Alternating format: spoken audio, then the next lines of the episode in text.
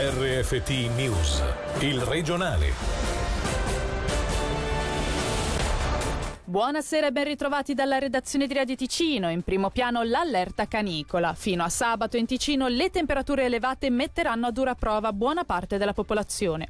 Come confermato anche da Meteo Svizzera Locarno Monti, infatti la colonnina di mercurio toccherà i 34 gradi con elevati tassi di umidità soprattutto nella giornata di venerdì.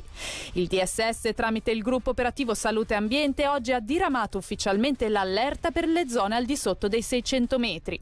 Il rischio di sviluppare un colpo di sole che può trasformarsi in un colpo di calore e portare fino al collasso con conseguenze anche gravi per la salute. Sentiamo quali e come comportarsi da Martin Bouvier-Gallacchi, presidente del GOSA. Siamo già alla metà dell'estate, il periodo di adattamento fisiologico l'abbiamo fatti tutti. Adesso è evitare di fare delle attività all'aperto nei momenti più caldo del giorno e di esporsi al sole in modo moderato. Ci sono delle persone che sono sensibile anche alla canicola, che sono o i bambini piccoli, anziani, persone che assumono farmaci per delle malattie croniche che possono avere una maggior sensibilità perché prendono dei farmaci come i diuretici o altri che possono causare problemi di disidratazione. La prima cosa è controllare con il loro medico curante che non ci sono problemi. Per tutti è importante abbondare nell'acqua, frutta e verdura, di fare delle docce più spesso, ricordarsi anche di proteggere la pelle contro gli effetti nocivi del sole. E poi se ci sono delle persone sole o che hanno delle difficoltà o sono ammalate, verificare che siano conosciute e che possono necessitare di aiuto per fronteggiare le ondate di caldo, quindi occuparsi anche del vicino di casa.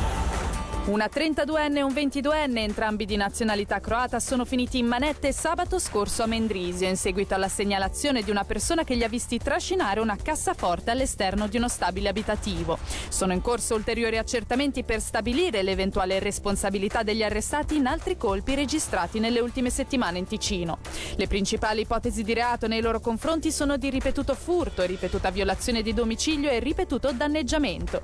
L'inchiesta è coordinata dal procuratore pubblico Roberto Ruggeri. Le ricerche dell'uomo decollato con il parapendio sabato da Cardada sono riprese questa mattina, ma il 35enne finora non è ancora stato individuato.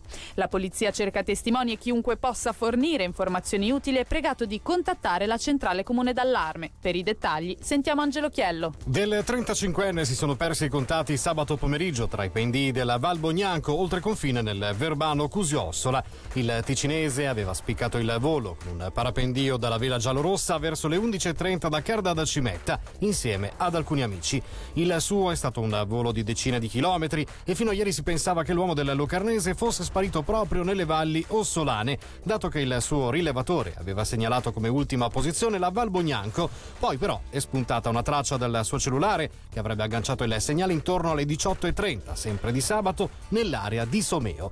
Rintracciamento possibile grazie ad un dispositivo specifico della Rega. Ed è proprio in Valle Maggia che sono riprese questa mattina le ricerche da parte dei soccorritori ticinesi sul versante svizzero, anche perché, come confermato dalle autorità italiane, le ricerche in Val Bognanco con 30 uomini e 4 elicotteri sono state sospese.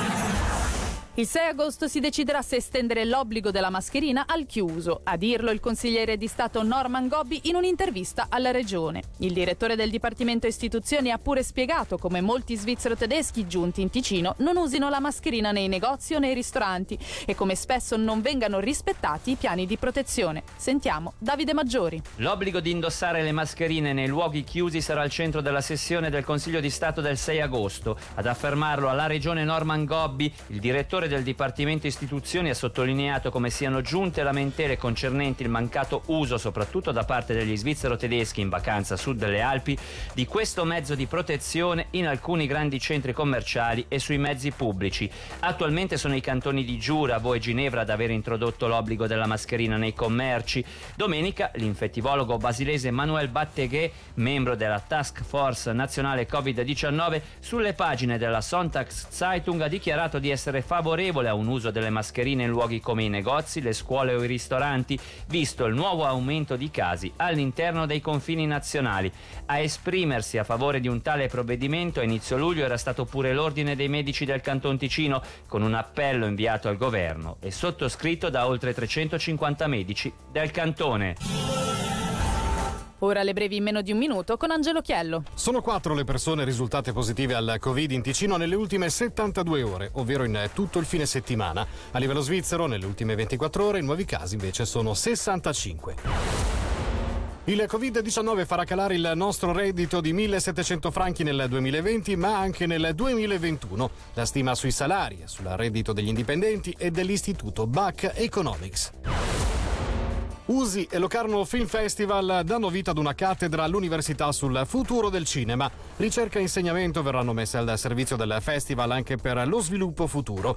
Il profilo accademico verrà stabilito attraverso un bando atteso entro fine anno.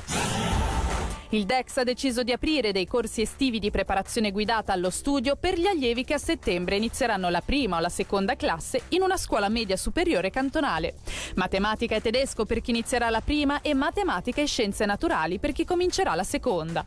Abbiamo quindi chiesto a Daniele Sartori, capo della sezione dell'insegnamento medio superiore, per quale motivo sono state scelte le classi di prima e seconda, di liceo e commercio per i corsi. Abbiamo votato per queste due classi perché sono le classi che pongono maggiori difficoltà. Passaggio a scuola media, liceo, è un bel balzo per gli allievi, e il passaggio dalla prima alla seconda pure. Abbiamo colto questa occasione per instaurare una collaborazione con il MISE, questa associazione che svolge, offre aiuto allo studio già da parecchi anni, quindi sono studenti universitari che aiutano dei studenti liceali. Attualmente abbiamo una trentina di allievi per ogni sede. Il numero è chiuso perché dipende dal numero di studenti universitari a disposizione. L'idea è quella quindi di riproporre questi corsi anche negli anni a venire? Io credo che sarebbe una buona cosa, è un lavoro di aiuto allo studio, non si vogliono colmare delle lacune accumulate negli anni precedenti. Il tentativo è quello di aiutare l'allievo ad affrontare meglio il suo studio personale, ad organizzarsi meglio. E con il regionale è tutto. Tra poco in Radiogrammi Live si parlerà di lancio del sasso. Dalla redazione da Gaia Castelli, l'augurio di una buona serata. Il regionale di RFT, il podcast su www.radioticino.com.